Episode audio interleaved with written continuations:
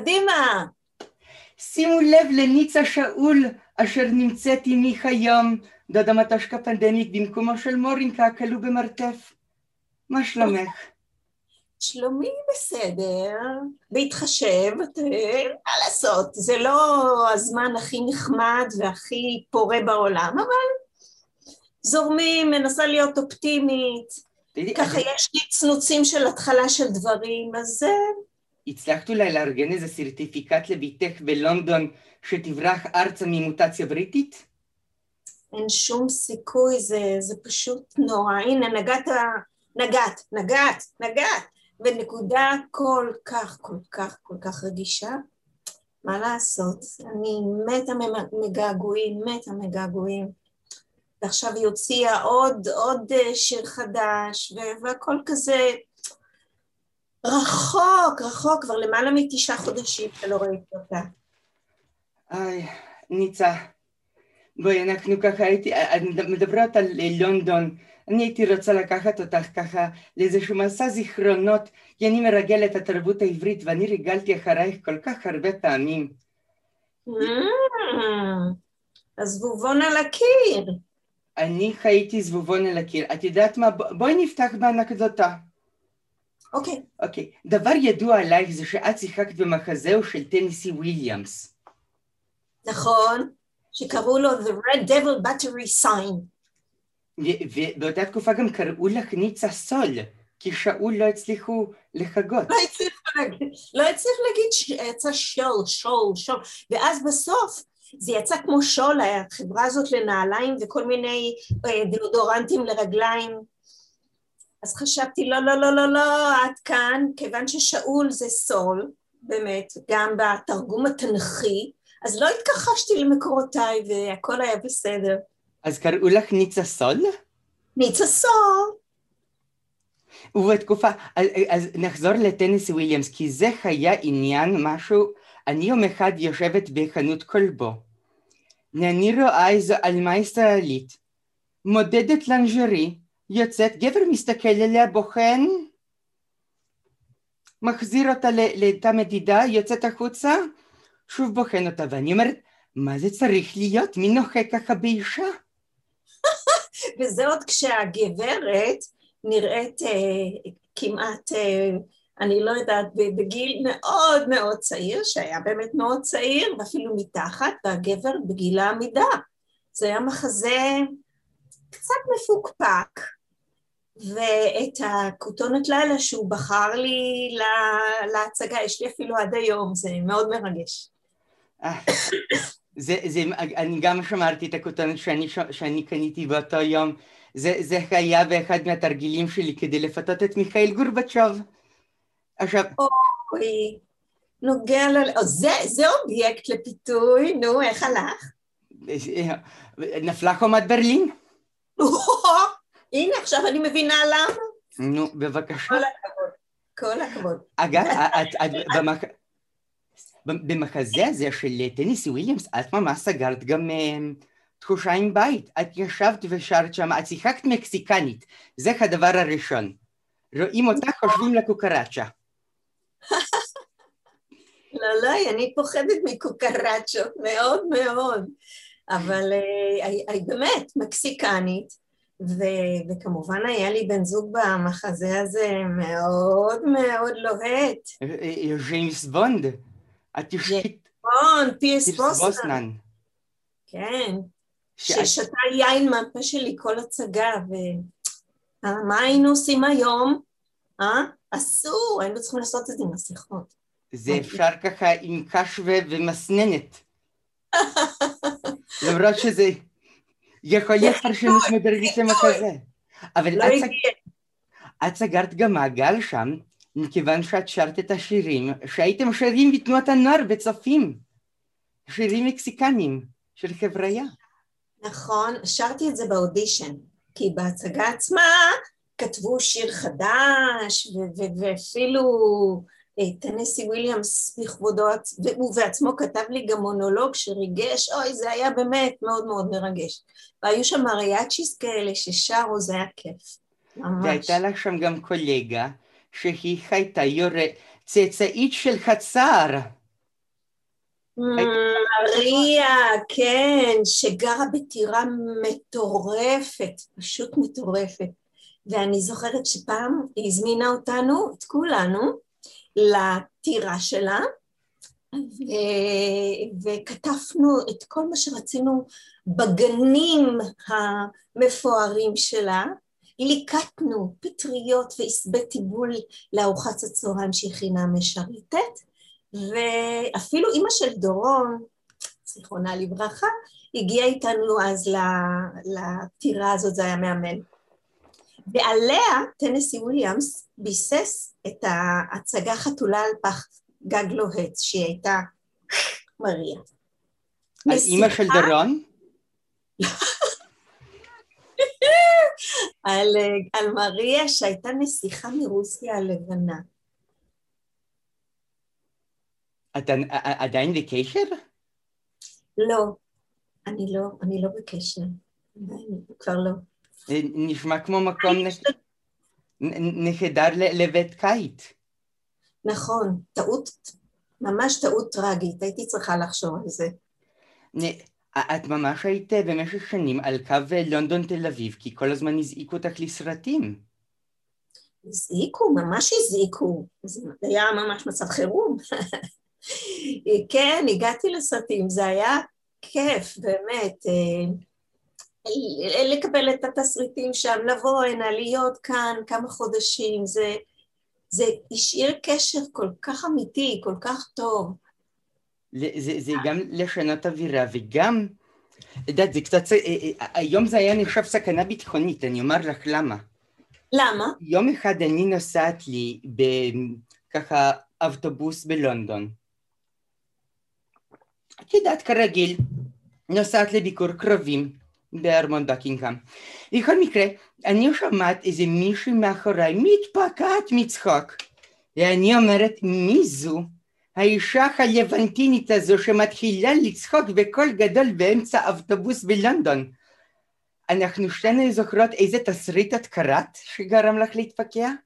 בוודאי, את גבעת חלפון. התגלגלתי מצחוק, חזרתי, שלחו אותו ל, ל, עם דיילים, למלון שהדיילים התגוררו בו בלונדון, שם מאחורי סלפריג'ס, הכל בו המפורסם הזה. זוכרת, עליתי על אוטובוס, התחלתי לקרוא, פשוט התגלגלתי, כי התסריט היה כתוב לקורא. אסי דיין, שגם ככה התסריט הזה גאוני, כתב כל הזמן נערות, לקורא הנאור, לקורא הזה, וכזה דבר אישי, כאילו אתה מתכתב איתו בשושו כזה, והשפה, זה היה, ובאמת הסתכלו עליי בשעת נפש, ואמרו, מה זה הדבר הזה? מאיפה הגיע הדבר הלא מנומס הזה? קצת איפוק. dreadful. או, את בדיוק עכשיו עולה לנקודה השאלה הבאה שאני רציתי לשאול אותה, כי את עבדת באופן אישי ופרטני, כדי שהאנגלית שלך לא תהיה אנגלית זרה זרה, אלא משהו שיוכל להשתלב קצת יותר במחזות שייקספירים. נכון, ועבדתי עם הקואוצ'רית של ה... ג'וליארד. לא, רויאל שייקספיר קומפני. אה, מה זה ג'וליארד? ג'וליארד זה אמריקאי זול, בתחתית המדרגה, מי בכלל מסתכל על ג'וליארד? אנחנו באנגליה, בממלכה הבריטית, היי, וזהו, ושם דווקא עבדתי על יצירה, זה היה אחרי שסיימתי את הלימודים שלי, והייתי צריכה ללמוד איזו יצירה מטורפת שאני עושה עד היום, של... איזו שחקנית מטורללת לגמרי שהייתה בשנות ה-עשרים, תחילת שנות ה-עשרים בלונדון, שהייתה מה-upper class כזאת, אבל היא רצתה להכניס בהם. אז היא כתבה איזה מין עשרים ואחת פואמות, היום היו קוראים לזה, זה, זה כזה ג'יבריש, כמו, כמו, כמו ראפ של פעם, מדהים. ואז הייתי צריכה להשתלט על טקסט במהירות מטורפת, על מוזיקה. והיא עבדה איתי ועבדה איתי עד שהוציאה מים מהסלע. מה, את זוכרת מאיזה משפט שם מתוך הג'יברוקוואי הזה? בוודאי. הנה, sailors come to the grandmouth of Babylon, hobby horses film, the dumps carinocerous glum. שזה לא, מה הם מבינים מזה? כלום, זה קשקשת, אבל זה, או יש שם, in the early springtime, after their tea, through the young leaves of the springing bohea. כאשר את הולכת עם חבריה לקפיטריה אחר כך, את חוזרת לדבר ו... Hello, my man, give me this for... לא, זה טקסט כזה כיף לעשות את זה, זה טקסט אורגזמי כזה, ממש. זה נהדר, בכלל הקשר שלך למוזיקה, לשפה, הוא גם המשיך והתגלגל, כי את קודם כל, בואי נדבר על כך, את ודורון, זה באמת, זה קופידון לא יכל לכוון את חציו טוב יותר. זו הייתה קליעה בול, ממש בול, בטח אחרי אימונים, אחרי אימונים, אבל בום, כשזה פגע זה פגע וזהו, אין מה לעשות. וזה הכיף של החיים. הוא מוזיקאי. הוא דורון סלומון. דורון סלומון. כן, הוא מנצח בינלאומי, ועד שהוא קורקע, לכמה חודשים האלה, שזה היה השנה הזאת, שזה היה עצוב מצד אחד, אבל גם כיף מצד שני, וגם גיטריסט, ראינו בלהקה ביחד, גיטריסט קלאסי וג'אז וזה, בקיצור, איש ש... שלי, הכי מדהים. שהייתה לכם... ונאה מאוד, נאה מאוד. זה חשוב. אנחנו, מי תקפק? אנחנו... שמעינה, הייתה לך הזדמנות נהדרת, כי הוא לקח אותך לעשות את פרנקנשטיין בניו זילנד. יכולתם להתבצר. סליחה. את לקחת אותו. לא, מי שלקח אותי זה היה המלחין בעצמו, כי באותו זמן הסתובבה סדרה שעשיתי, קסלר, הגיע גם לארץ, והיא הייתה בהמון ארצות, והוא... הוא בדיוק הופיע בלונדון עם היצירה הזאת, המטורפת, ממש מטורפת, והוא אמר, את תעשי אותם. אמרתי, איך? אתה זמר בריטון, מה, מאיפה אני הוציא את הדברים האלה? זה מין ארבע אוקטבות כאלה, וטירוף של ארבעים וחמש דקות משחק, שירה, צרחות, הכל, על הבמה. ואמרתי לו, אני אנסה, והייתי צריכה ללמוד יצירה ענקית כזאת, ולא היה צריך לתקן שום דבר. כלומר, אם היית צריך לתקן, אני אתקן, ולא היה צריך לתקן שום דבר. מאז אנחנו ביצענו אותם ממש בהמון מקומות בעולם, וזה תמיד כל כך מרגש לעשות את זה. זה, זה חתיכת מבצע, שתחושה כזאת ש, שמנצלים את כל מה שרק אפשר. זה, זה כיף לעשות את זה עם דורון, כי הוא מבין מה. זה משוגע, יש לו עסק, אז זה טוב. תגידי, את היית ככה, אני אספר לצופים, את נראית שם כמו איזה מכשפוף עלה, מדונה בתקופתה הקשה, עם חשמל ושערות, וכל כולה מורטישיה אדמס. את היית ככה שומרת את התחפושת והולכת לבקר את בעלך דורון אחר כך, לבושה ככה בגברת פרנקנשטיין? בוודאי, בוודאי, מה זה, ניצלתי את זה עד הסוף, כי היה, זה, כל היצירה הזאת זה מין, מין אומאז' כזה לתת תרבות, לאורך הקולנוע, אז השיער הזה המחושמל היה כמו שאז היה דיוויד בואי, ממש עם כזאת, עם שיער אדום כזה, מזדקר, כמעט כמו טרול כזה, והיא הייתה גברת פרנקנשטיין, היה לה כאן, היה כאן איזה מין, אוי, אסור להגיד את זה היום. מה? אני אגיד בסוד, היה עטלף. יש גם כאן. אז זהו, זה החבר שלי, והעטלף הזה היה כאן, הוא התאיה בכל, בכל זה, אז מאז אני משתמשת בעטלף הזה מדי פעם. אה, בכלל, עכשיו בואי רגע לפני שנגיע לעניין של מוזיקה קלאסית, כי בכל זאת צריך להשאיר צופים, אני ממש עובדת לפי אלגוריתמים של יוטיוב, זה איזוטריה נוסטלגיה, איזוטריה נוסטלגיה. עד לפני שאנחנו היינו, כולנו נכנסנו פה לסייגר, קודם כל לגבי הקשר שלך עם דורון, היה לכם גם איזה עניין של חיים בשלט רחוק, שהוא ניצח על תזמורת של לינדברג בשוודיה. כל הזמן היה. אז כל ממש... הזמן נסע, ממש, כל הזמן נסע והסתובב, וחודשים היה, באמת, בחול, זה לא היה פשוט, הייתי כזאת קצת אם חד-הורית מדי פעם, ו...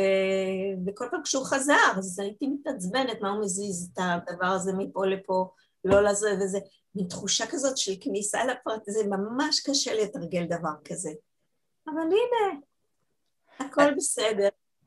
לא, זה נהדר, אני ככה רציתי להמשיך לגבי עניין של נוסטלגיה וחיבה וכדומה, זה שאת שיחקת באמת לפני שדברים נסגרו, במחווה של גבעת חלפון אינה עונה.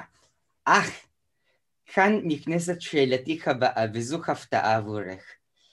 כן. כאן לפני כן ביצעת את השיר של סילביה משתוללת על במה.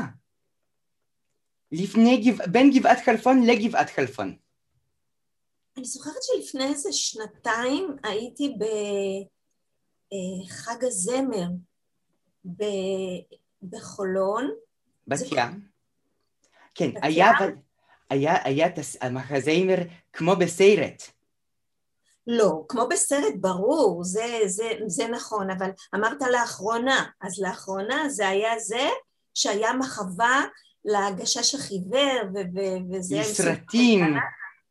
אז הוא אז, כמו בסרט, אוי, זה הדבר נהדר, נהדר, נהדר, אנחנו נסענו איתו לחול, לארצות הברית, עשינו שם סיור, בכל מקום שהגענו, אלפי ישראלים הגיעו לראות אותנו, באמת, והיה כיף עם ניקי, ועם... ויורם ושלומי שבת, היה כיף באמת. לדיכון, ושם כבר הייתה אחת הפעמים הקודמות, בכן בשיר הפרחה, זה היה מעין, בא לי לצעוק! אני לא שרתי את שיר הפרחה. לא, אבל זה היה... אני גם לא אשיר את שיר הפרחה, אוקיי? סימן קריאה. בסדר, את ביצעת את סילבי משתוללת. בדיוק, זה יותר נמוך, זה העניין. זה יותר נמוך, אבל אם כבר מדברים על נמוך, את זוכרת מה היה הסטארט-אפ של הדמות שלך במחזמר כמו בסרט? לא. לקחת בגדים, לקחת חולצות ולהפוך אותם למכנסיים. נכון, נכון. הנה, אני עשיתי אחד כזה, מז'קט. קיבלתי את זה. גדול, זה בדיוק היה זה. זה היה מה זה נוח, ממש נוח, שרועל כזה ישר. עם כל הריקודים לא היית מסתרבלת ברגלייך ונופלת? לא.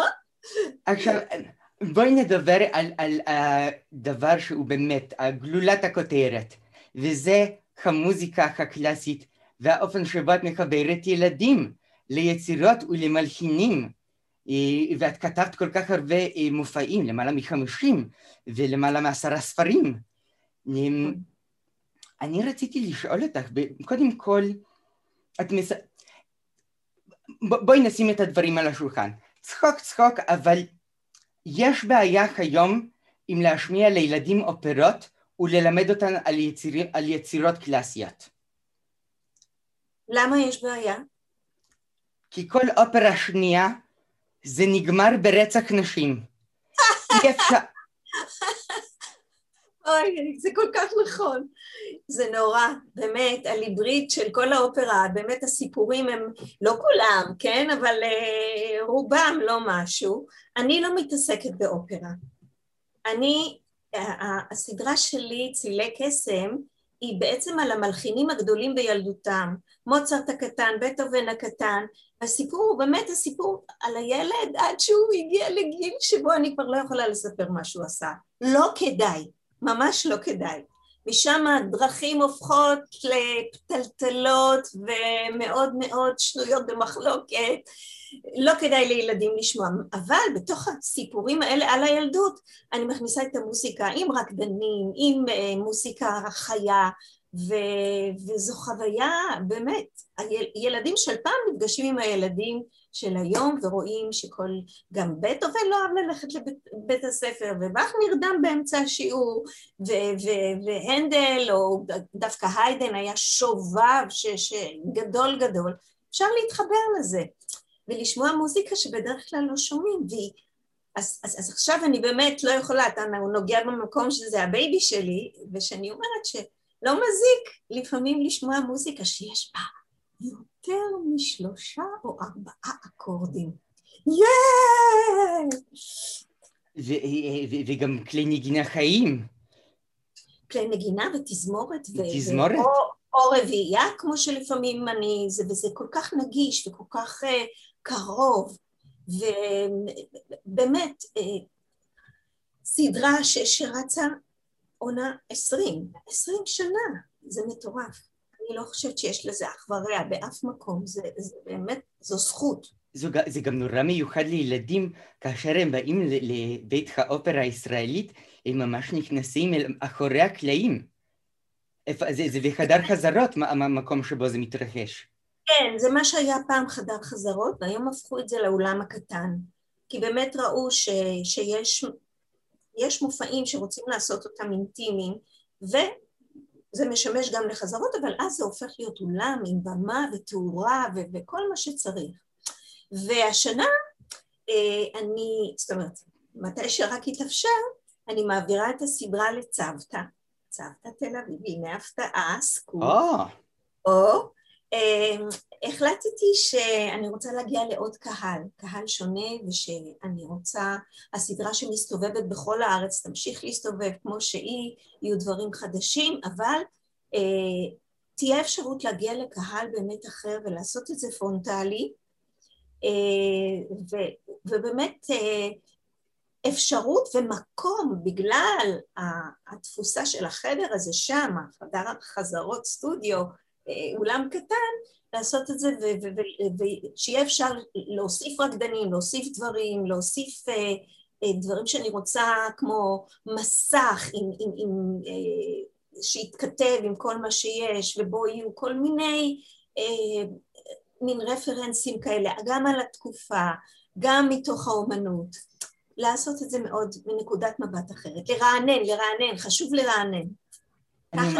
אני אומר לך מדוע, מכיוון שחלקנו פה עבדנו עם ילדים במשך זמן רב, ובני נוער, אחד הדברים המפתיעים ביותר, מכיוון שמורינקה כלוא במרתף, הוא השתתף באופרה חיילת חולם, והכיר את המלחין גיל שוחט. זה כל פעם היה מפתיע מחדש ילדים, שיש דבר כזה מלחין חי. נכון, נכון, נכון, וזה, וזה נון גדול, זה, זה כישלון של מערכת החינוך. פתאום להראות שדבר כזה כאילו הפסיק באיזושהי תקופה, במקום להראות שזה קרש קפיצה לאלפים שמנסים לכתוב דברים נהדרים, וכמו שפעם לא הכל טוב, כמה יש היידנים ובטהובנים ובאכים? כמה? מעט. יחסית למאות שנים של, של כתיבת מוזיקה. והנה, היום, פתאום מישהו, מישהו שהוא כותב מוזיקה לאופרה או לתזמורת, פתאום איזה עוף מוזר, שאולי זה, יש לו איזה בורג רופף בראש. מה, הוא השתגע? איך הוא רוצה לחיות? איך הוא ירוויח לחם? אז, אז הוא עושה מיליון דברים אחרים, ובחשאי, ב, ב, ב, ב, ב, לא עם עליית, בעליית הגג עם נר, אלא במחשב בלילה, טרוט עיניים, כותב את המוזיקה שלו, כדי שאפשר יהיה להזווה, מחפש מלגות, גם אז חיפשו. גם אז היו כל מיני ספונסרים שהיו צריכים אה, אה, לתמוך וזה. אבל הנה, תראה, יש גם אז, אז, תראה מה זה. אז בח, למשל, כשהוא היה ממש נער, הוא הלך מאה קילומטר ברגל, ולשמוע איזה נגן, אורגן שהוא העריץ. הלך וחזר, אוקיי? והיום, במקישה, אפשר להגיע לכל מקום, לכל דבר, אפשר לראות הכל. השאלה היא כמה צרה היריעה שבה אנחנו נותנים לילדים ולבני הנוער להתעסק, כי צריך פשוט גם להנגיש, להביא, זה הכל. להגיד, היי, הלו, זה שם, רוצה, תאהב, לא רוצה.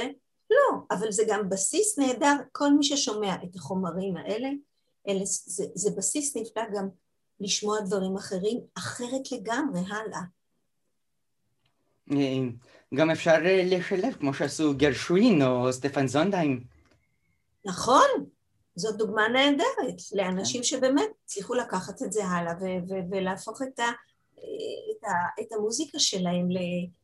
זה, זה לא, אני גם שונאת להגיד לשדרג, אלא, כי, כי גם מוזיקה אחרת היא משודרגת וטובה בעיניי, אבל לעשות ממנה משהו אחר.